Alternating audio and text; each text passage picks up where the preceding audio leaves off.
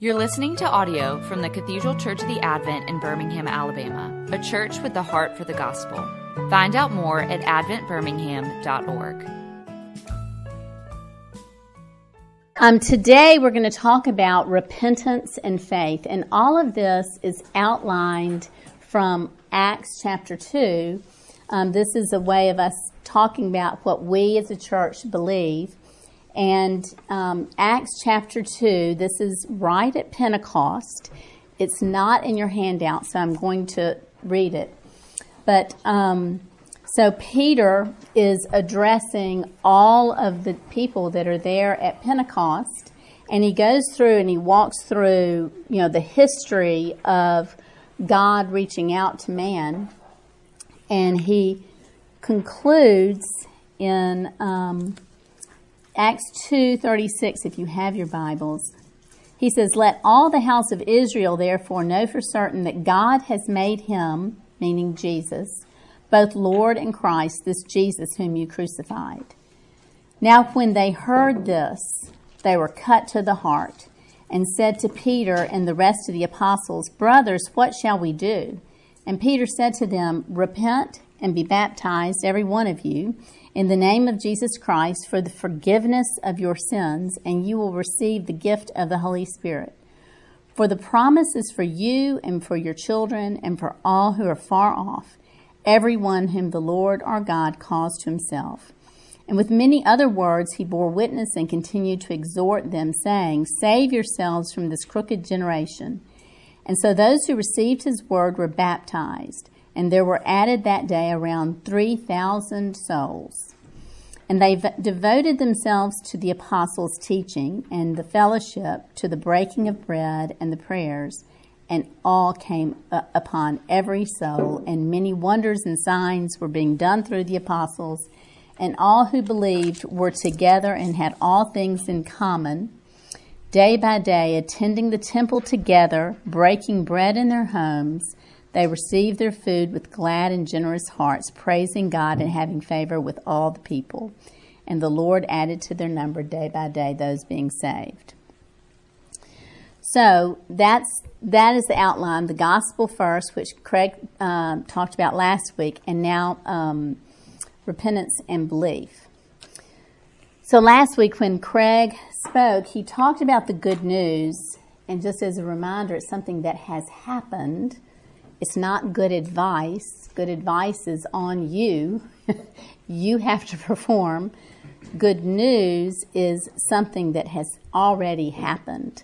Um, and that's what we long for. We long for the good news, um, and it's best seen against the backdrop of bad news, which is that I have um, I have sinned and I have not measured up, and I have um, uh, I need forgiveness.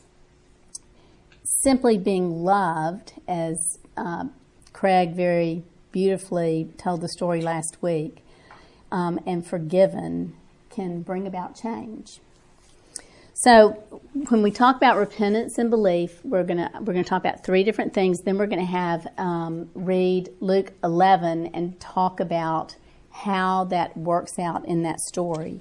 So the three questions, the three things we're going to cover are first, uh, why should we be concerned with repentance?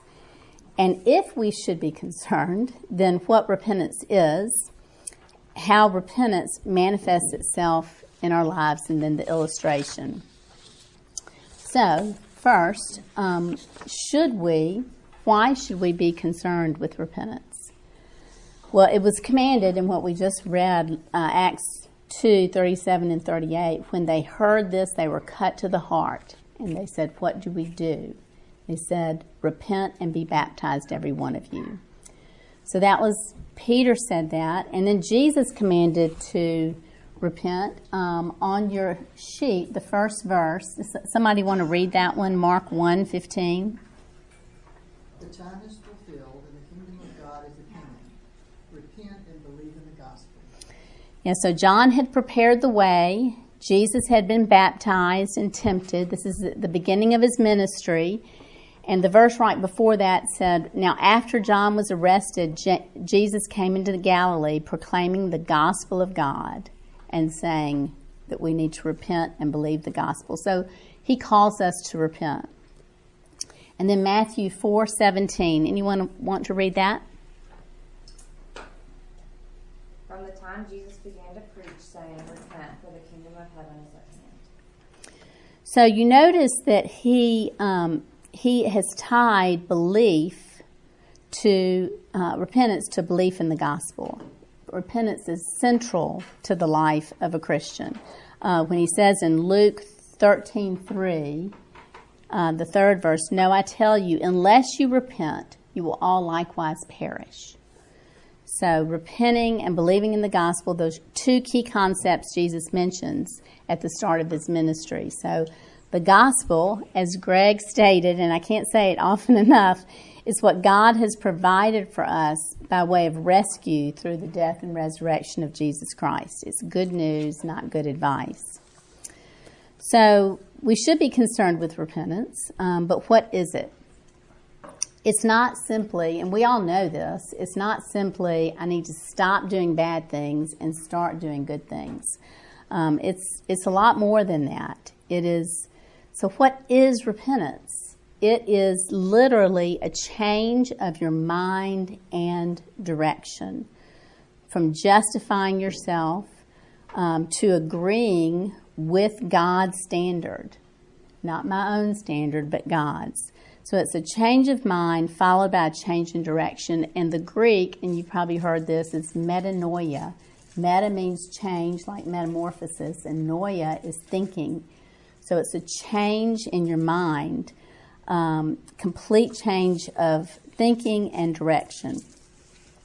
So, what repentance is not? Repentance is not attrition, which is just defined as regret for sin accompanied by a fear of what's going to happen to me. So that's kind of key. Um, it's the, oh no, I got caught, what's going to happen to me? Um, or remorse, which is more like what Judas did. He, he had that regret, but he was, it was more prompted by fear for himself. It's closer to a word called contrition, which is regret for the offense against God's love and for having grieved him. It's more like when David sinned and he said um, in Psalm 51, Against you and you only have I sinned. That's what's broken his heart. He said, I've gone against God and not what's going to happen to me. I don't think this verse, oh, this is the next verse, verse, the fourth one. Anyone want to read 2 Corinthians 7.10? For godly grief produces a repentance that leads to salvation without regret, whereas worldly grief produces death. Yeah. Sam Storms um, defined repentance this way, and I, I really like this uh, definition. He says, Genuine repentance begins but by no means ends with a heartfelt conviction of sin. It begins with an unequivocal, heart-rending recognition of having defied God, by embracing what he despises and hating or at a minimum being indifferent toward what he law, he what he adores. So it involves you do need to know God's law um, in order to know how I have transgressed it. Um, this is wrong. I have sinned. God is grieved. So the antithesis of this recognition is rationalization, and we all do it. We do it every day. Um, rationalization is a, is defined as the selfish attempt to justify one's moral laxity by a number of appeals, and we all recognize it because we do. At least I do. Um, our brains are wired for self justification. So when we're confronted with something that we've done that's wrong, the first thing we do may be blame shifting. You know, it was my parents, it was my husband, it was my kids, it was my circumstances. Um, we minimize it by blaming others, and it's as old as Adam and Eve. Adam said it was, you know, Eve, the woman you gave me, and Eve said it was the serpent, um, but not taking responsibility. The other is um, self pity. I'm a victim. Uh, if you knew what I'd been through in my life, then how badly people have treated me, you'd grant me a little slack. Um, even spiritualizing, saying, God wants me to be happy. Um, there's a great quote from um, D. Martyn Lloyd Jones of why it is so hard for us to see our own sin. We can see others, but it's very hard for us to see our own sin, and this is how it goes. He says, You will never make yourself feel that you are a sinner because there is a mechanism in you as a result of sin that will always be defending you against every accusation. We are all on very good terms with ourselves. Even if we try to make ourselves feel that we are sinners, we will never do it. There's only one way to know that we are sinners, and that is to have some dim, glimmering conception of God. In other words, we don't feel the weight of our sin because of our sin. That's why I love that place in uh, Acts 2 where he says they were cut to the heart. That was something that broke through.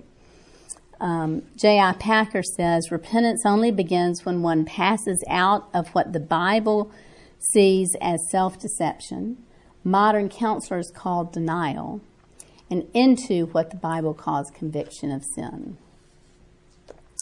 Um, so, the way that repentance and belief will often manifest itself is recognizing idols. And we don't realize that we form these in our own minds. Um, you know, that's the sin under the sin. So, for example, I lied. It's a sin. I confess my sin. I lied. And I do it again. Why? Why did I do it again? It's because there's an idol in my life, and everyone has a different may have a different reason for lying. It may be the um, idol of approval. I want people to approve of me, so I'm going to lie to make myself look better. That's the sin. It's that's what I think is going to make me uh, feel fulfilled. Or power idolatry, um, control, success. Tim Keller has a whole list of about 15 different idolatries that we fall into. And when you're trying to figure out why is it that I keep going back into it, it's because I haven't confessed the deeper sin. Um, so that's why it, um, repentance would be accompanied by a change in behavior. Uh, Jesus said, I think we just read, no, the last verse on there, Luke 3:11, he says, "Bear fruit in keeping with repentance." So our behaviors changed when we repent. Um, in fact, Paul said to King Agrippa in Acts 26, I preached that they should repent and turn to God and prove their repentance by their deeds. So we can't pursue God in our own way at the same time. We're either going to be orienting our life towards God and His light or our own devices and desires. Um, and there's a cost to sin. It's not something that we can take lightly. We know there's a cost. Uh, and through Jesus' death and resurrection, we're rescued and redeemed from the penalty, but also the power. And that's why there can be a real change in our lives. So, to sum that up, repentance is not merely a fear of punishment, but it's, it's rooted in a realization of my offense toward God, um, in a high view of God and not myself. And it's a description of what has happened when you realize that you're forgiven. Um, so I just ask you, and I ask myself this what is it that we look to for self justification? Um, our main sin, the sin that underlies all the rest of them, are uh, what some have referred to as God substitutes. Um, and this is a really relevant topic today because the great lie of our day is that you find yourself by living for yourself. Uh, there's an article in New York Times. I looked for it. I, I, had this in the last time I, I, gave this, and I Googled it, and now I can't find it, so it's disappeared for some reason. But it's in New York Times on how to live for you and only you. Um, sin and I don't know where I got this quote, but I love this quote. Sin promotes the illusion that disobedience is the most secure or pleasurable, is more secure or pleasurable than the pilgrimage of faith. So repentance is radical um, because we built our lives around these um, God substitutes. Sorry about this. Um, and uh, believing that they're going to give us meaning in life. Um, but Jesus is asking us, like he did to his disciples, to leave our nets and follow him. And it's a supernatural action. Only the Holy Spirit has the power to change the heart of a sinner. It may be painful at first, but it involves a burden lifted, which leads to true joy. I am forgiven, I'm accepted, I'm a son. Um, finally, there's a quote. You know, I don't know if y'all have this Bible. It's the ESV Study Bible, and in the back there's so much good information. But there's a quote here. It says, "The best evidence of true salvation is not having raised a hand or prayed a prayer or having been christened or baptized. Instead, the true test of an authentic work of God in one's life is sanctification as God continues the moral transformation begun in regeneration. So, we've talked about what, um, why we should be concerned about repentance, what is repentance, and what's the evidence of repentance. Does anybody have questions or thoughts before we move on to Luke 15? So, you know, I think these concepts are often difficult to ap- apply unless we have something that we can relate to, and that's why I just love that Jesus told the story in Luke 15. It's often called the prodigal son, but I think if we look at it clearly, it's about two sons. And um, does anybody, and we're meant to see ourselves in one or both of those two sons. Um, is there anybody that would like to read Luke 15, 11 through 32? I'll be glad to. Okay. And he said, There was a man who had two sons, and the younger of them said to his father, Father, give me the share of property that is coming to me. And he divided his property between them. Not many days later, the younger son gathered all he had and took a journey into a far country, and there he squandered his property in reckless living. And when he had spent everything, a severe famine arose in that country, and he began to be in need. So he went and hired himself out to one of the citizens of that country, who sent him into his fields to feed pigs. And he was longing to be fed with the pods that the pigs ate, and no one gave him anything. And that's the first paragraph. That Okay. Uh huh. That's fine. Anybody else, or I can finish. Yeah, go ahead. Okay.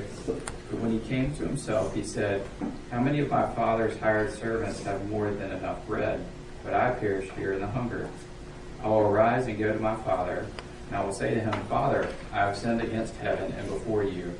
I am no longer worthy to be called your son. Treat me as one of your hired servants. And he arose and came to his uh, came to his father. But while he was still a long way off, his father saw him and felt compassion, and ran and embraced him and kissed him. And the son said to him, Father, I have sinned against heaven and before you. I am no longer worthy to be called your son. But the father said to his servants, Bring quickly the best robe and put it on him, and put a ring on his hand and shoes on his feet. And bring the fattened calf and kill it, and let us eat and celebrate. For this my son was dead, and he is alive again. He was lost, and he is found, and they began to celebrate. Do you want? Yeah, Uh, now his older son was in the field, and as he came and drew near to the house, he heard music and dancing. And he called one of the servants and asked what these things meant. And he said to him, Your brother has come, and your father has killed the fattened calf, because he has received him back safe and sound. But he was angry and refused to go in. His father came out and entreated him. But he answered his father, Look, these many years I have served you, and I have never disobeyed your commandments. Yet you never gave me a young goat that I might celebrate with my friends. But when this son of yours came, who has devoured your property with prostitutes, you killed the fattened calf for him. And he said to him, Son, you are always with me, and all that is mine is yours. It was fitting to celebrate and be glad, for this your brother was dead and is alive. He was lost and is found. Thank y'all. So we're just going to, I'm going to ask a few questions for us to think about um, on this story. And the first one is basically who or what is this story about? We often hear it's prodigal son, but now that we're reading it out loud, who or what is the story about? Anybody? I think it's about God's forgiveness and acceptance Yes. and love. Yes. Eternal love. Yes, His grace and His mercy, no doubt. Anything else? And it's also the older brother, you know, the the um, how offensive grace is, I think, Mm. and um, his, his uh, him trying to earn his own salvation and good standing and thinking he deserved something, um, and his resentment of his brother for getting Yeah. something he didn't deserve. Very well said. Yeah, you've got really two views of sin um, are illustrated, or really two two ways to reject the Father. Right. So the first one is the Son. He's in the self discovery, living as I want to live. Um, first century version of you do you. uh, follow your heart. That's what he's doing. I'm being my authentic self, and I would prefer you be dead, actually. And I just want your things. Um, but then also the the elder son, he's he is uh, has moral conformity, also in order to get what his father for his father to give him what he wants. So they're really kind of the same sin. It's just manifested in different ways. So let's look at the younger son. How did his actions harm the father um, and his elder brother? So he, his sin did have consequences on other people, as sin always does. Um, how did it harm them? Any thoughts there? I mean, just practically speaking, if you think about a farm and trying to take care of it, you want his older brother to do all the work. That's right. Yeah. So there's really three ways that he harmed his father and his brother. Uh, the first one, uh, to your point, is financial. Um, he also took a third of the brother's land, so that that land, that property, could have been gaining value all that time. So it's it shrunk, and then he lost all of it. Um, there's also so there's financial, there's social. He brought shame to his family. There's no doubt. He's he is in the most shameful place, feeding pigs, and this is a Jewish family. Um, and just for him to leave like that shames his family.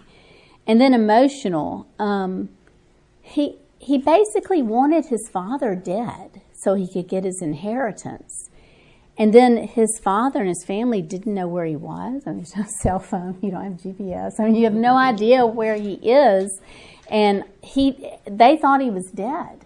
And um, so, so that pain as well.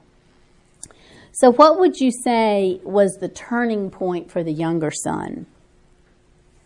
When he hit rock bottom. When he hit rock bottom, yeah. I love that verse in 17 where he says, and he came to himself. It's sort of like that. He was cut to the heart. Um, 2 Timothy 2.26 says, God may perhaps grant them repentance, leading to a knowledge of the truth, and that they may come to their senses and escape from the snare of the devil after being captured by him to do his will. Um, that's God grants repentance, and um, we are serving someone, and if it's not God, it is, as 2 Timothy two twenty six says, the devil.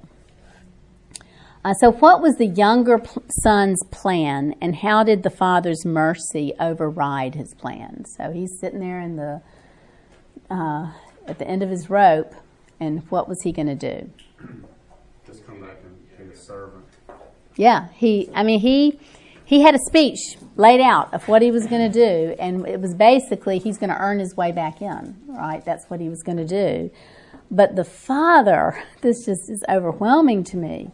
He covered his nakedness. He gave him a ring, which means he can sign now sign contracts on behalf of the family. He is in, at equal stature with uh, his brother and the father. He put shoes on his feet. He killed the fattened calf. Overwhelming, undeserved grace. He wouldn't even let him finish his speech. He's like, no, no, no, that's, you don't have to do that. You are, you're my son. You're in. And that's what God has done for us. And when you have that overwhelming grace, does it not make you want to please your Father? I mean, that's where that comes from. Um, how did the elder brother harm the father?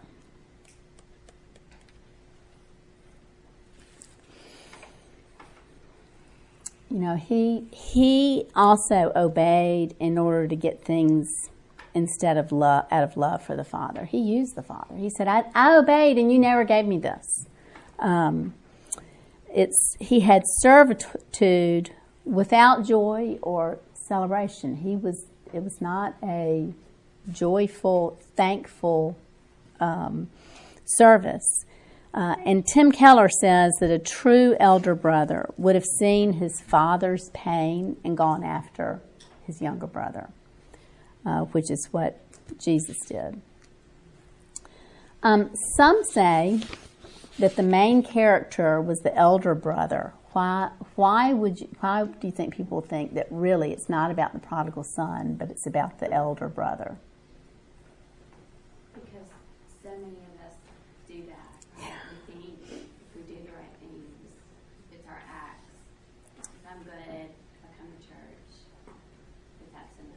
And that God will owe me.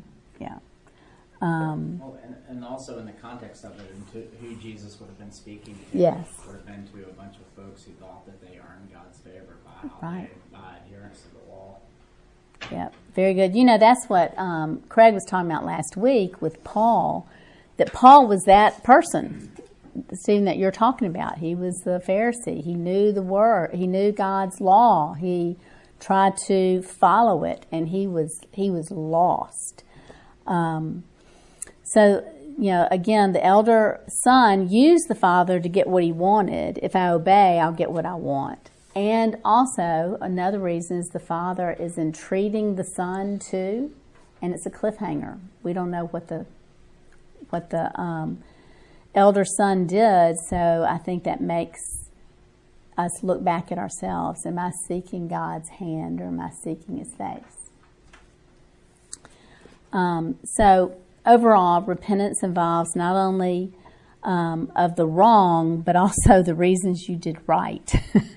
Paired with faith, faith believing what God says and trusting Him leads to obedience. So, as we close, I want to read, and I think I have it on the back.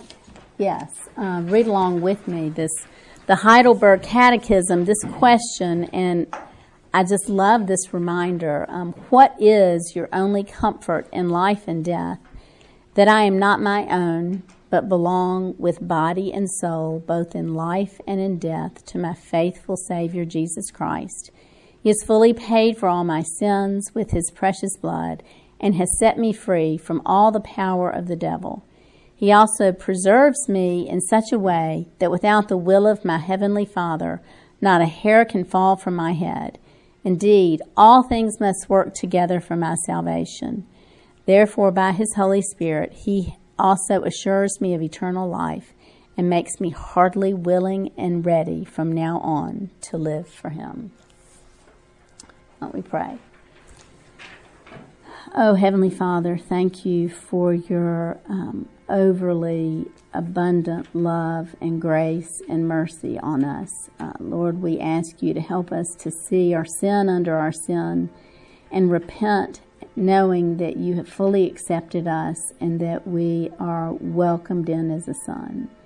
We ask this in the name of Jesus. Amen. You've been listening to audio from the Cathedral Church of the Advent. If you live in Birmingham or find yourself visiting, we hope you'll join us at one of our Sunday services. Find out more at adventbirmingham.org.